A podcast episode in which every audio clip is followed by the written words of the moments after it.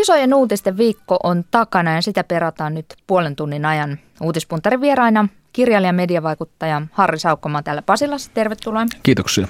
Ja Turun studiossa Markku Jokisipilä, Turun yliopiston eduskuntatutkimuksen keskuksen johtaja. Hyvää iltapäivää Turkuun. Hyvää iltapäivää aurinkoisesta Turusta myös sinne pääkaupunkiseudulle. Saitte hyviä telakka-uutisia. Kahden uuden risteilijän rakentaminen alkaa työtä tuhansille, että se on siis erityisen hyvä päivä turkulaisille. Kyllä, kyllä tuo jotenkin sopii nyt paikkakunnan tunnelmiin oikein hyvin tuo aurinko, joka tuolla ulkona paistaa. Ei silleen, että mitään vikaa Turussa asumisessa nyt muutenkaan olisi. Emme toki sitä epäile. Mennään sitten tähän päivän ison äänestysuutiseen tässä alkajaisiksi. Ähm, tai eilen se äänestys oli ja tänään sitten tulos ratkesi. Eli se, että viskistä, kanervanummista ja kilteistä tunnettu Skotlanti päätti sittenkin pysyä osana Britanniaa. kolmesataa vuotta vanha liitto jatkuu. Jännitittekö te, että miten tässä käy, jos vaikka Markku Jokisipilä aloittaa? Seurasitko? Kyllä äänestys? Sitä tuli seurattua sen takia, että tässä edellisen työni takia tein useamman vuoden ajan Glasgow Universityn, Glasgow yliopiston kanssa läheistä yhteistyötä. Pyöritimme yhteistä maisteriohjelmaa ja tästä tuli vuosien mittaan keskusteltua tästä itsenäistymisäänestyksestä näiden kollegojen kanssa siellä. Ja se oli mielenkiintoista havaita täältä käsin, että yliopistoihmisetkin jakautuivat ihan kahtia tämän suhteen, ja mitä tällaista yleispätevää sääntöä sen ennustamiseen ei tuntunut löytyvää, että mitä mieltä joku yksittäinen kollega siellä Glasgowssa on. Ja sittenhän meillä on tietysti tuolla eduskuntatutkimuksen keskuksen kautta on oma agenttikin ollut paikalla. Mari K. Niemihän on siellä Strathclyden yliopistossa, tekee tutkimusta ja E U-kansalaisena oli vieläpä ääni oikeutettukin näissä kekkereissä, niin tältäkin näkökannalta niin hyvin mielenkiintoinen, mielenkiintoinen päivä oli eilen. No olivatko ne glasgowlaiset niin kuin kiihkeästi puolesta tai vastaan? No se vähän riippui, riippui tuota, siitä, että kenen kanssa keskustelin, että nuo skotlantilaiset ovat ehkä kuitenkin sellaista vähän maltillista porukkaa, että mitään tällaista välimerellistä kiihkeyttä en nyt ollut kovin usein havaitsevina heissä, mutta kyllä siellä tosissaan oltiin sen kanssa ja kyllä, kyllä sitten oli, oli näin, että ystävyyssuhteet olivat nyt katkenneet ja ainakin koitoksella olivat ja hyvät perustelut piti olla omalle kannalle, jos vaikka sitten kahvipöydässä jäi vähemmistön tämän oman kantansa kanssa.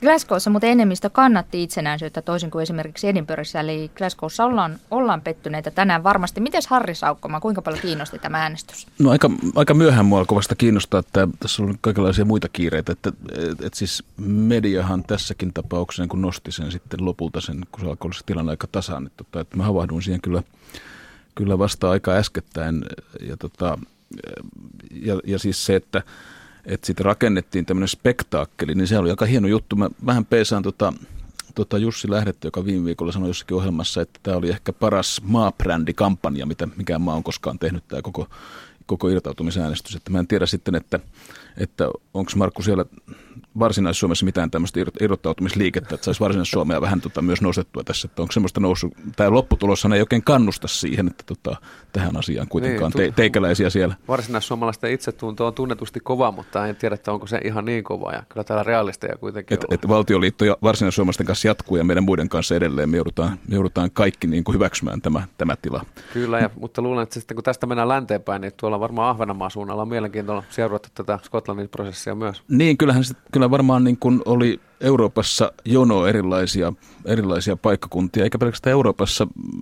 Mä tänään tapasin turkkilaisia aamupäivällä ja, ja siis Turkin kurdit seurasivat suurella kiinnostuksella, että mitä tapahtuu Skotlannin tota, kansanäänestyksessä, koska siellä on, siellä on tietysti keskustelu käynnissä nyt ensimmäistä kertaa niin kuin vakavasti siitä, että miten kurdien mahdollinen alue ja valtio järjestyy ja se etenee. Sitä, kyllä sitä niin kuin monissa paikoissa seurattiin tätä juttua, mutta silti vaikka, vaikka Anu et sitä kysynytkään, että, tota, että mitä mieltä oli lopputuloksesta, niin silti mä ajattelin, että tämä oli kuitenkin niin kuin ehkä, ehkä sit loppujen lopuksi parempi ratkaisu näin päin, mitä siinä tapahtui ja, ja tota, yllättävän selvällä enemmistöllä kuitenkin. Eikö se ollut aika hyvä, että tuli, tuli todella niin kuin kymmenen prosenttiyksikön ero, eli paljon suurempi kuin vaikka viikko sitten ennustettiin tai kaksi viikkoa sitten, kun oli tämmöinen ehkä kahden prosenttiyksikön ero ja, ja tuota, itsenäisyyden kannattajat siinä yhdessä mielipidetutkimuksessa olivat johdolla, mutta nyt tosiaan lukemat viisikymmentäviisi neljäkymmentäviisi. Ajattelen, että jos olisi vaikka päädytty sellaiseen tulokseen, jossa viisikymmentä pilkku viisi prosenttia olisi kannattanut itsenäisyyttä, niin se olisi ollut aikamoinen äh, niin kuin valtava ratkaisu hyvin pienellä marginaalilla tehtynä. Niin sit, se olisi ollut aika epätoivottava. Niin ja tota, itsenäisyyden vahvin, tai ei vahvin, vaan kuuluisin kannattaja oli entinen James Bond Sean Connery, joka itse asuu Bahamalla ja todennäköisesti sen takia ei, ei, ei, ei tota, päässyt äänestämään. Ja tota, on kyllä tärkeää, että se ei jäänyt ainakaan sitten tota, Sean Connerin äänestä kiinnittää ratkaisu, että, tota, että se on vähän enemmän, suurempi, suurempi ero. Että kyllä mustakin se on, mustakin se on niin kuin hyvä juttu, oli se lopputulos mikä tahansa, että siinä on niin kuin selkeä ero. Mutta kyllähän, se, kyllähän siihen jää, jää tämä keskustelu käyntiin ja, ja nythän jo siellä pääministeri Cameron on luvannut yhtä jos toistakin, että, että oikeuksia, oikeuksia parannetaan ja, ja totta kai rahakin on luvattu ja kaikenlaista. Että kyllä tämä, niin kuin, mä luulen, että tämä oli Skotlannille siinä mielessä todella loppujen lopuksi aika hyvä tämä tulos, vaikka se erkaantuminen ei tapahtunutkaan. Mitä Markku Jokisipilä ajattelet siitä, kun tästä tuloksesta on sanottu, että kaikki voittivat? No kyllä siihen jokainen osapuoli pystyy pienellä luovuudella kehittämään sellaisen näkökulman, että voi siihen olla tyytyväinen. Tässä esimerkiksi sekin on hauskaa, että jos ajattelee noita isoja puolueita siellä Lontoon suunnalla, niin siellä voi sekä Labourin että konservatiivien puheenjohtajisto olla tyytyväinen tähän. Kumpikin saavutti tässä.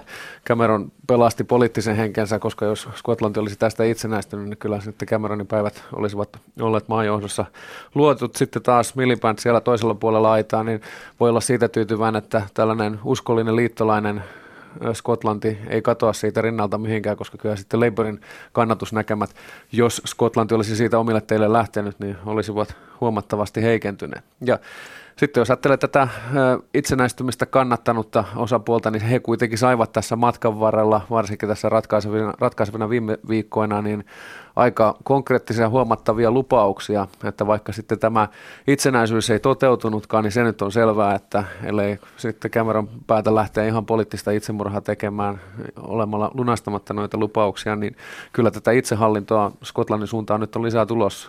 Se mikä siinä oli hauskaa, tai hauskaa ja hauskaa, mutta kun aina sitä niin kuin etsiskelee mediasta kaikkia hauskuuksia, niin tota se, että, se, että tota mediahan julisti, että tämä oli demokratian voitto, tämä lopputulos, niin kyllä mun mielestä nyt demokratian voitto olisi ollut toisellaankin lopputulos, että niin kuin, siis, siis ihmiset äänestivät ja, ja tota, siinä mielessä demokratia puhui prosessissa joka tapauksessa, olisi sitten lopputulos ollut, ollut kumpi tahansa, mutta jos se olisi ollut toinen, niin, niin totta kai olisi ollut aikamoinen umpisolmu ja valtavasti niin kuin mutkikkaita asioita. Ja kyllähän esimerkiksi katsoo sitä, miten markkinat reagoivat tähän ja miten talouselämä reagoi tähän, niin sehän, nehän, oli, nehän oli äärimmäisen positiivisia ne kommentit tämän jälkeen. Että kyllä tämä olisi ollut sitten varmasti myös, myös niin kuin Britannian taloudelle aikamoinen isku tämä toinen, toinen lopputulos. Kyllä se olisi ollut melkoinen hyppy pimeään kaikille osapuolille, koska mm.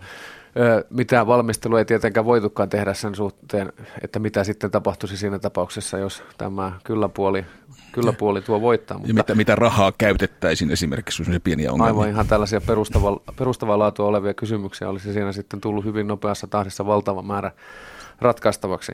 Sikäli tuohon demokratian voittoon vielä voi todeta, että kyllä tietysti jos ajattelee suomalaisia eduskuntavaalien äänestysprosentteja, niin voi pientä kateutta tässä tuntea, että tuossa nyt oltiin kuitenkin huomattavasti korkeammissa lukemissa, kun katsoo millä prosentilla skotit tuonne vaaliuurnille lähtivät, mutta voi olla sitten, että jos meillä nyt vaikka täällä Turussa ruvettaisiin puuhaamaan tätä itsenäistymishanketta eteenpäin, niin siinä vaiheessa Suomessakin vaaliuurnille menisi enemmän kuin kuusikymmentäyhdeksän prosenttia. Kyllä mä oon ihan varma, että tää, tästä tulisi kuumottava kysymys.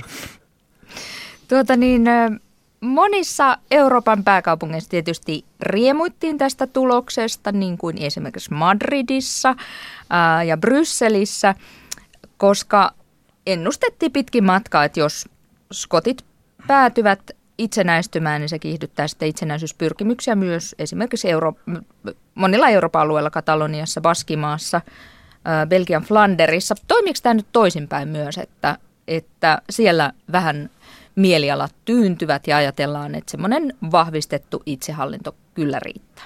Se voi oikeastaan toimia vähän molempiin suuntiin, että tässä tosiaan brittihallitus meni ja teki näitä isoja lupauksia, niin tässähän saa kannustavaa esimerkkiä siihen suuntaan, että tämmöinen prosessi kannattaa laittaa vireille ikään kuin tämmöisenä pelimerkkinä sitten kiristääkseen sieltä keskusvallan suunnasta lisää itsehallintoa, lisää verotusoikeutta ja mitä sitten halutaankin.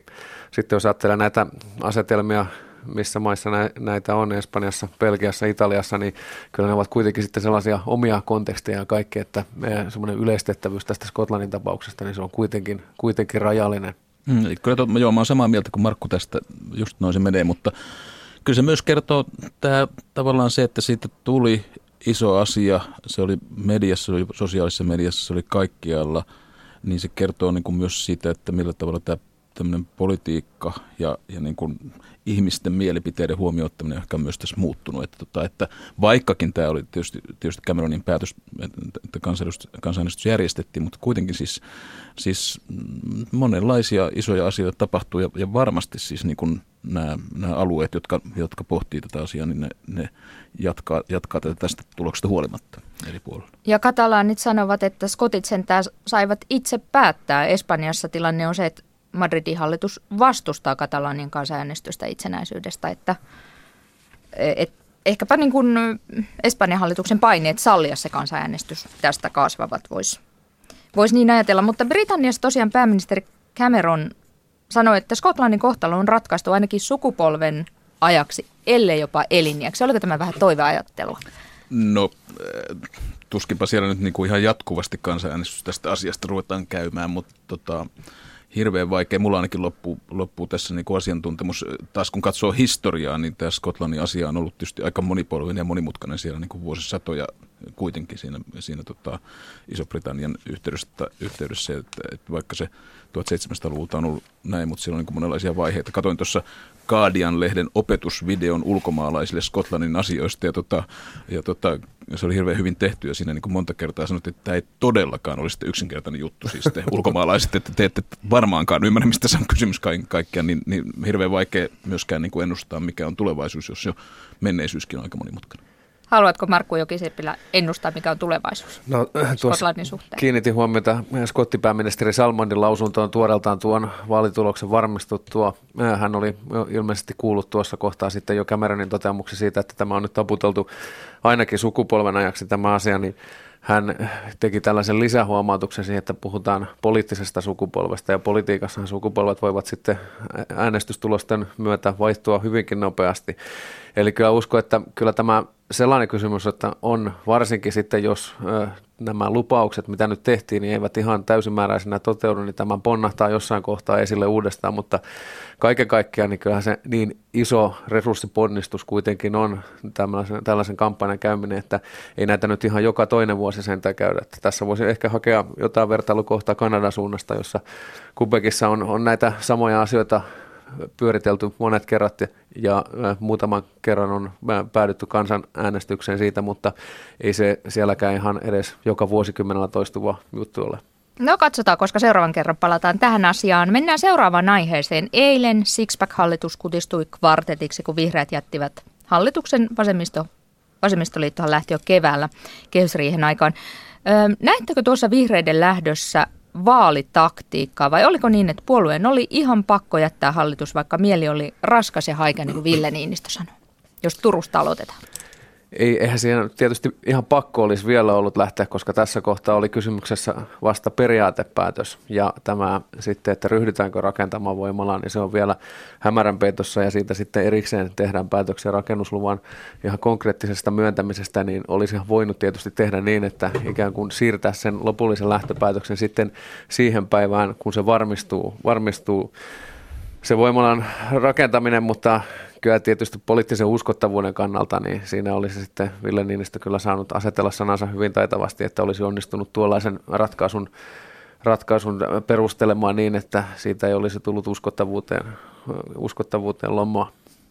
Mm, joo, mä, mä sanoisin, että kaikki, mitä vaaleihin on niin vähän aikaa, että kaikki, mikä tapahtuu tällä hetkellä, jo oikeastaan vasemmistoliiton lähdöstä jälkeen on vaalitaktiikkaa tavalla tai toisella niin vasemmia hakemista. Ja, ja Heidi Hautala eilen, eilen A T O K-ohjelmassa sanoi sen jopa omalla, tai siis, tai siis rehellisesti siitä, siitä niin kuin vihreiden näkökulmasta, kun tästä oli puhetta, kun joku sanoi, että, että ne on pysynyt siellä hallituksessa aikaisemmin, vaikka sitten on tullut ydinvoimaratkaisujakin, niin sitten sanoi, että joo, joo, Heidi, Heidi Hautala sanoi, että äänestäjät rankaisivat heitä siitä, kyllä heidänkin täytyy oppia tästä. Eli siis niin kuin sen tuli aika suoraan siinä, että jos niin kuin ääniä halutaan vaaleissa, niin nyt pitää, nyt pitää lähteä pois ja nyt taas toisaalta oli niin kuin viimeisiä hetkiä lähteä poistamaan niin kuin kunniallisesti, ettei se näytä todella vaalitaktiikalta, jos, jos se olisi tapahtunut joulukuussa, vaikkapa ne sitten vaaleihin ei ole enää muutama kuukausi aikaa, nyt, ja nytkään kovin montaa kuukautta ole. Eli, eli siis, siis, ja sitten tämä oli aika kuitenkin hyvin tiedossa, että, että näin tulee käymään sitä asiaa, mitä tapahtui tässä itse prosessissa teollisuuden voimaa muun kanssa, se oli, se oli tietysti vähän yllättävää. Että, että siis kyllä vihreiden kannalta järkevää poliittista taktiikkaa ja myös samaan aikaan valmistautumista vaaleihin. He pääsevät vaalikentille valmistautumaan rauhassa tämän jälkeen. Pääs, pääsevätkö? Ja, niin, ol, oliko? Niin, olin siihen tähän lisännyt vielä tähän pohdintaan, että ehkä tuo sitten nuo Ville Niinistön suomettumispuheet niin oli nähtävissä tällaisena reippaana levyvaihdoksena siinä, että siinä voisi, olisi voinut piirtää rastin seinään siinä kohtaa, kun hän tätä suomettumisvertausta käytti ja, ja sitten taisi sanoa niinkin, että hallituskumppaneiden mielipiteet näissä kysymyksissä ovat suorastaan käsittämättömiä, niin kyllä siinä kohtaa oli selvää sitten se, että mitä tulee tässä jatkossa tapahtumaan ja vihreät siinä hyvin nopeasti ui sitten tähän uuteen, uuteen roolinsa siellä aina toisella puolella, opposition puolella. Niin, että muutos ministeristä oppositiojohtajaksi oli salaman nopea. No, se, joo, se, no, no, sehän, no sehän tapahtuu jo ennen kuin he lähtivät pois. Se tapahtuu siinä, kun Ville Niinistö tulee ilman solmiota Jopolla, tota, jopolla tota, sinne, sinne paikan päälle. Se oli tapahtunut silloin. Siis silloinhan se oli viesti äänestäjille, että nyt, nyt antaa palaa. Että Ville Niinistö on äärimmäisen taitava tämmöinen, mä en ymmärrä jalkapallosta mitään, mutta siis, että ne, jotka ymmärtää, niin pitää tätä hänen toimintaansa niin kuin erittäin nokkeluna jalkapallolla, mitä hän on tehnyt koko ajan. Siis hän, hän, hän on... Hän on, käyttää jokaisen tilaisuuden ja hyökkää kärkkäästi ja tekee, tekee monenlaisia, tai on tehnyt monenlaisia operaatioita myös ministerinä tässä ollessaan. Kyllähän tietysti vasemmistoliiton Paavo Arhimäkikin lähti niin kuin aika rämäkästi, sillä vähän toisella lailla rämäkästi ulos siinä, siinä tilanteessa. Ja, ja tavallaan sitten ehkä, ehkä Niinistö lähti vähän niin kuin toisaalta rauhallisemmin tai vihreät tässä, mutta että sitten tämä suomettumisjuttu oli kyllä sitten ihan mun mielestä niin kuin tahallinen, tahallinen isku, jonka, jonka Niinistö tiesi tehdessään, vaikka hän nyt tänään sanookin, tässä, sanookin että, tota, että hän hirveästi ihmettelee, että miten tästä, näin, miten tästä kukaan suuttuu, mutta mä ymmärrän hyvin niitä, jotka tota, raivostuvat tästä tämän sanan käytöstä. Herättikö Turussa vahvoja tuntemuksia tämä suomettumisvertaus? Kyllä kiinnitti siihen ihan saman tien huomiota, kun tuo Ville Niinistö aikanaan kuitenkin lähti maailmalle tuolta meidän yliopistomme poliittisen historian laitokselta. Ja teköhän ne olette kouluttaneet ja lähettäneet maailmalle sieltä. Ja siellä ei kukaan käytä vahingossa löytynyt, syypää eikä löytynyt. Väärässä paikkaa tätä suomettumistermiä. Se hyvin tarkkaan mietitään, että mihin kohtaan Teillä, se pistetään. Teillä on koska... Turun yliopiston hyväksymät ohjeet suomettumissanan käytölle. Teillä olisi Henry Kissingerille lähettää yksi kopio niistä tässä jossain välissä, koska hän tuli käyttäneeksi taas tässä uudestaan. Mutta nyt siis käytettiin sanaa väärin. En nyt ota siihen kantaa, että menikö se yliopiston tai poliittisen historian oppijan aika puheohjesäännön mukaisesti tuo käyttö, mutta se vaan osoittaa jälleen kerran se, että historiahan on osaavalle poliitikolle sellainen loppumaton argumenttiarsenaali, josta voi aina tarpeen mukaan kaivaa mitä tahansa ja oikeastaan mikä tahansa historian tapahtumakin retorisesti hyvin käytettynä, niin sen pystyy valjastamaan hyvin monenlaisen osin täysin päinvastaisiinkin tarkoituksiin. Mä nyt en myöskään ihan yksinkertaisesti edes usko siihen tämän ulkopolitiikan ja tämän, tämän tota Rosatomin ja ydinvoimala-asian niin kuin yhdistämiseen sillä suoraviivaisuudella, mitä tässä on tehty, että se niin kuin, puhumattakaan sitten, että siihen liitetään suomettumisargumentti tässä. Että ehkä mä olen niin vanha ihminen, että tämä niin näyttää musta vähän tämmöiseltä, kun mä olen sitä Neuvostoliittoakin ehtinyt näkemään joskus. No kysynpä Markku Jokisipilä ihan tästä vielä tästä Niinistön argumentin sisällöstä, että Suomen ulkopolitiikkaa ohjaa pyrkimys toimia Venäjän toiveiden mukaisesti. Näetkö näin?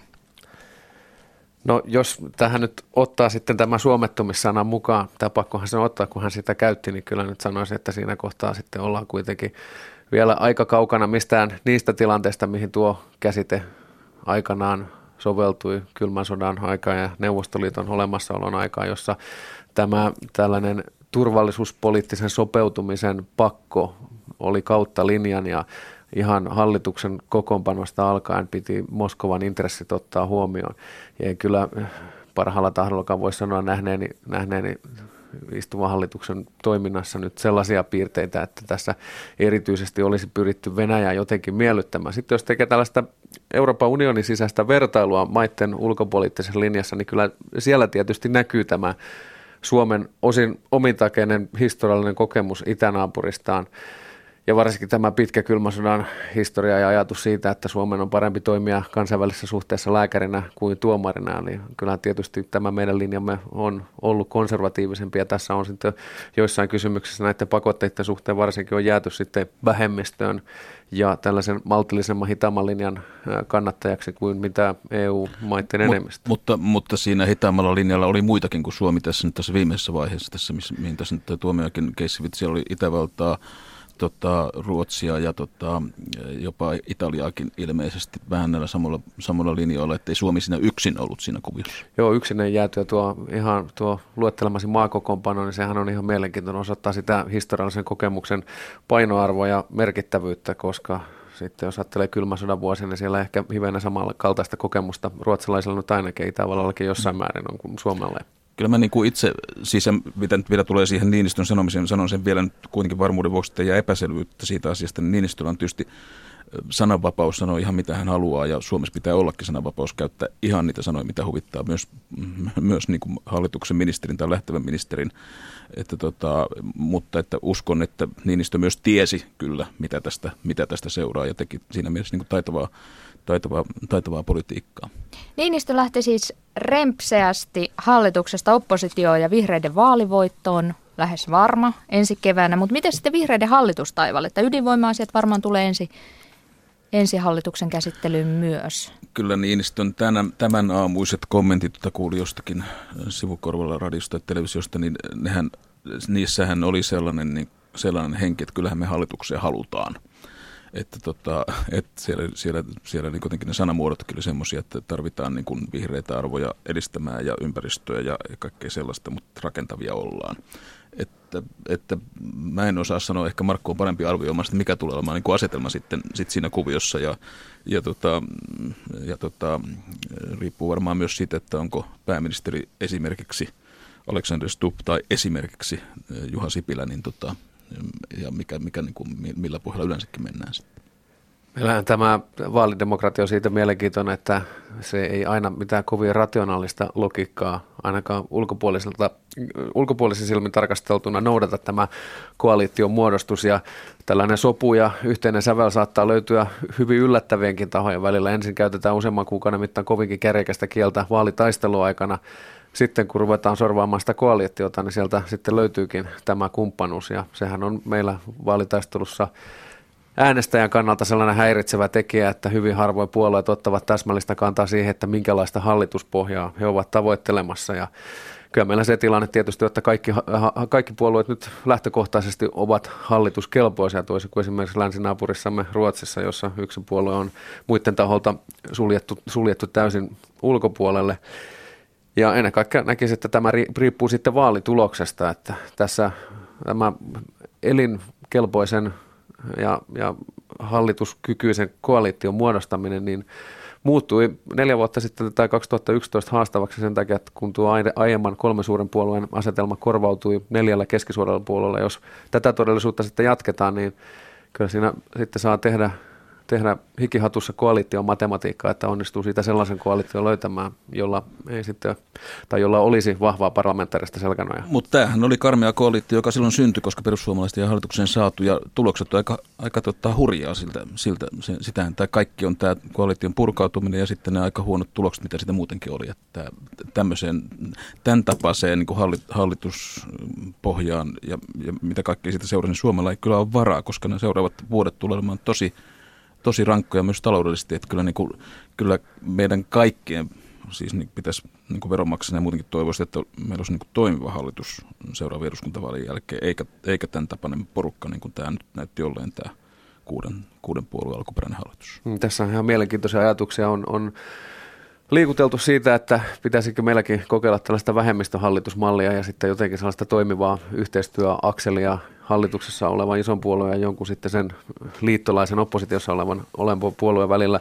Itse olen miettinyt sitä, että tämä määrä vähemmistösäädöksistä luopuminen, joka tapahtui tuhatyhdeksänsataayhdeksänkymmentäluvun alussa, niin se, se jotenkin teki oppositiosta hampaattoman, mikä ei ollut ongelma siinä vaiheessa, kun nämä koalitiot olivat vahvoja, tätä selkänojaa löytyi, mutta sitten kun tämä, tämä enemmistön enemmistön selkänoja on tullut kapeammaksi, niin siinä on sitten tämä toinen vaihtoehto on se, että nämä koalitiot ovat, ovat niin ohuita ja niin heterogeenisia, että kunnollista toimintakykyistä hallituspolitiikkaa ei pystytä enää tekemään.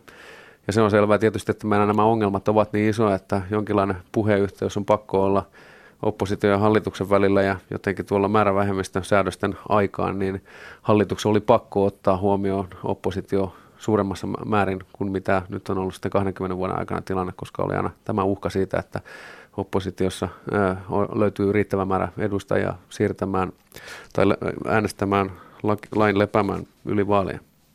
Tuota niin, lyhyesti vielä tästä, niin Markku Jokisipilä, minkälaista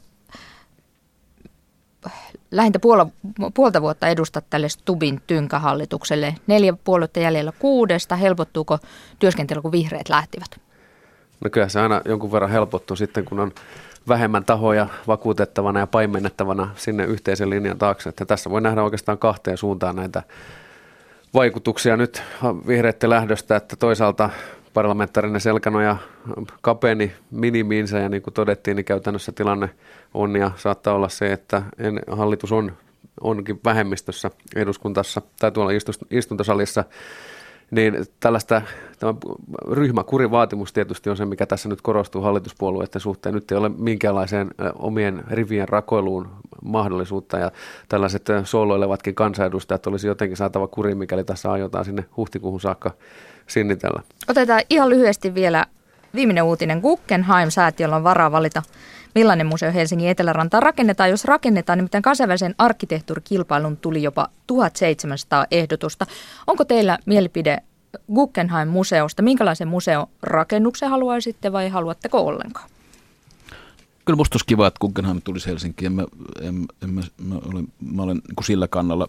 Millaisen rakennuksen, niin mä, mä luulen, että siellä on, siitä, siitä, siinä, siellä on tarpeeksi ehdotuksia, joista saattaa löytyä. Jos ei löydy, niin sitten on aika ihmeellinen tilanne. Sikä, sinänsä mä en yhtään ihmettele, että se herättää kiinnostusta. Siis Suomi on arkkitehtuurin maa, Guggenheimia ei niin hirveän monia tehdä eri puolilla maailmaa, ja tota, arkkitehtiä riittää. Sen, se on musta niin kuin hieno juttu.